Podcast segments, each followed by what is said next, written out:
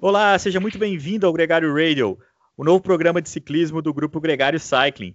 Nesse programa a gente conversa toda terça-feira sobre as notícias internacionais e nacionais do ciclismo elite, das competições, dos eventos, da, dos resultados. Comigo aqui, Leandro Bittar, um convidado para lá de especial, o Nicolas Sessler, ciclista profissional da equipe Burgos Beati, nosso único representante brasileiro nesse nível de competição internacional. Nicolas, muito bem-vindo, muito obrigado por participar desse programa comigo. Leandro, eu é que agradeço o convite por colaborar aqui com o Gregário Radio. Vai ser um prazer enorme, é uma grande honra para mim e eu espero que a gente possa trazer muita informação legal e muita coisa, coisa boa para falar nesses próximos meses e nesses próximos programas.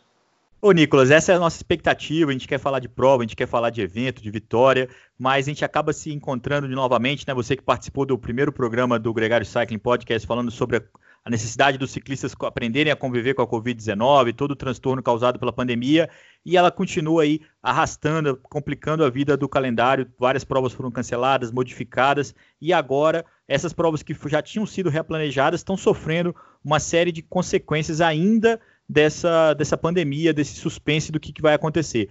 Esse final de semana era para ter sido realizado o troféu Joaquim Agostinho em Portugal, uma prova importante, com start list significativo, e a prova foi protelada para setembro pelo motivo da Covid.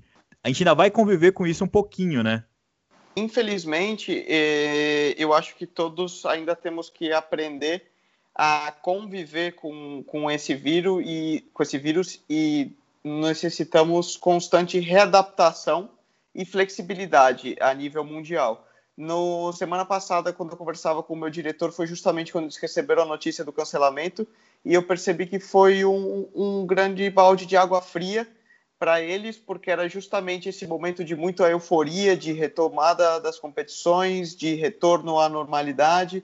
Eles estavam muito esperançosos e animados, e foi justamente esse momento que eles receberam a notícia de que, na realidade, as coisas estão melhorando, sim, porém ainda temos que é, agir com precaução e ter calma, porque a situação ainda, ainda pode mudar muito rapidamente, tanto para bem como para mal. Isso tem sido muito cruel, né? Porque nesse exemplo, o anúncio foi feito cinco dias antes da largada. É, agora, na quinta-feira, a gente tem a largada para o Sibiu Tour na Romênia, que é uma prova significativa, uma prova, inclusive, que marca a última vitória do ciclismo profissional brasileiro com Rafael Andriata em 2015, né? Porque ele fez etapa e camisa amarela, mas que dessa vez não. A gente soube no começo da semana passada que as coisas na Romênia não estavam muito boas, que eles viviam uma segunda onda, mas que, que a região do Sibiu, onde acontece a prova, não estava tão preocupante assim em relação à contaminação. Mesmo assim, a equipe Fênix Alpecin do Mathieu Van Der Poel optou por não participar e algumas outras equipes ao longo desses dias, né, há três dias da largada, é, também sofrem consequências da pandemia, desse problema que vive a Romênia, né? As equipes Androni Giacomo Giacotoli da Itália, do antigo campeão Kevin Rivera e também a equipe Gazprom, uma equipe russa, é, optaram por não participar. E, e, justamente demonstra isso, de que por mais que as coisas estejam melhorando, ainda requer muita flexibilidade e momentos de adaptação por parte de todos, porque a situação pode mudar muito rapidamente. E eu acredito que é uma realidade que nós, como, como atletas e telespectadores, teremos que nos adaptar e conviver nos próximos meses. A gente tem que aproveitar cada competição que nos for presenteada como se fosse a última e, e aproveitar muito e, e curtir muito ela, porque a verdade é que no momento as incertezas seguem sendo muito grandes e nós temos que ser realistas de que a qualquer momento é, a situação pode mudar e, e, um evento esportivo pode ser cancelado, né? Esse final de semana também marcou a ida dos sul-americanos, né? Primeiro os equatorianos, depois os colombianos para a Europa para participar do calendário.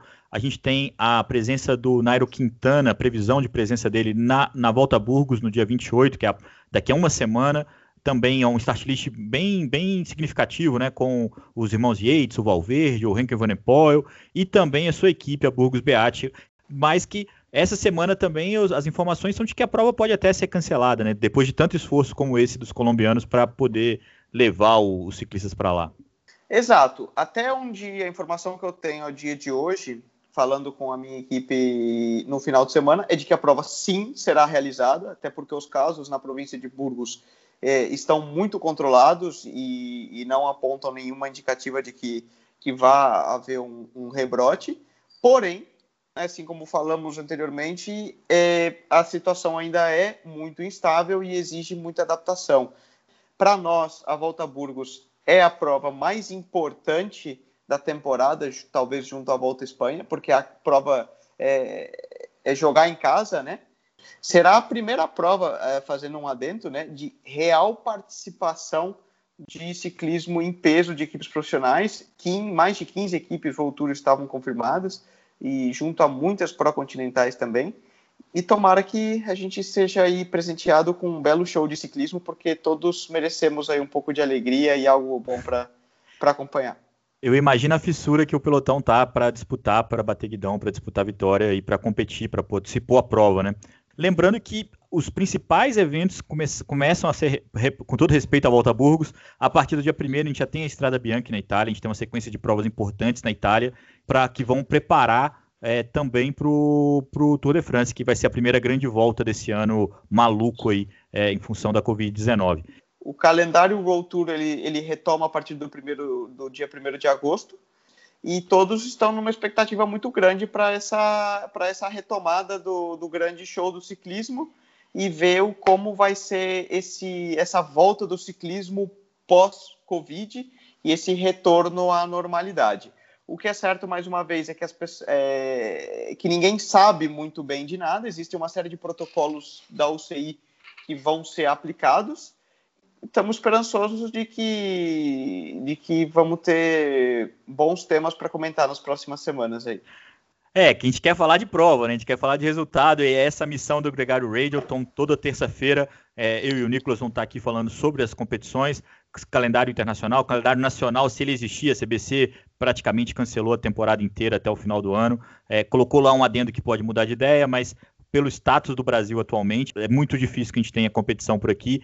Mas a gente vai acompanhar, a gente vai comentar aqui. Toda sexta-feira a gente tem o Gregário Cycling Podcast. Toda terça-feira agora a gente tem o Gregário Radio com as informações do ciclismo profissional. A gente espera que o ciclismo possa de fato acontecer. A gente tem evento é, semanalmente para que as provas a, nos ajudem aqui para a gente falar de coisas boas, que é competição, que é o que eu, Nicolas e todo mundo que escuta a gente aqui mais gosta. Nicolas, muito obrigado. Até a próxima terça-feira com o Gregário Radio.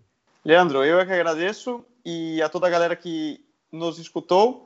Fica aí um muito obrigado e estamos abertos a, a temas e, e, perguntas.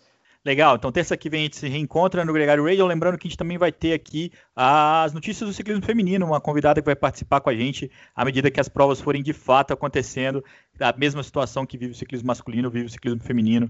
Esperamos, torcemos para que tudo isso comece a mudar já a partir da próxima semana. Um grande abraço a todos, até terça.